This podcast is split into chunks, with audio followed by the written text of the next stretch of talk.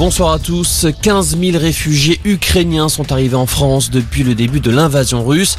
Chaque jour, ce sont essentiellement des femmes et des enfants qui arrivent chez nous pour échapper au bombardement.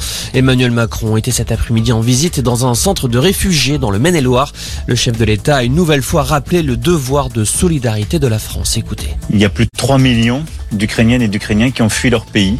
Ces femmes et ces hommes fuient à travers l'Europe et je crois que notre crois même pas, je sais que notre devoir est de pouvoir les accueillir, les protéger dans les meilleures conditions possibles. Nous nous sommes mis en situation de pouvoir accueillir au moins 100 000 Ukrainiennes et Ukrainiens, mais euh, nous prendrons, comme je l'ai dit, notre part et nous protégerons celles et ceux qui arrivent sur notre sol. Et nous aurons aussi une solidarité à avoir à l'égard des pays qui aujourd'hui sont le plus sous pression. Nous avons pris des engagements en particulier à l'égard de la Moldavie, qui a accueilli beaucoup de, réfugiés ces dernières semaines et que nous allons euh, aider dans les prochains jours en reprenant euh, des femmes, des enfants, des hommes pour les protéger.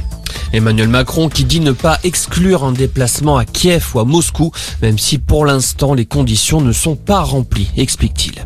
Sur le front, un journaliste de la chaîne américaine Fox News a été tué par des tirs près de Kiev.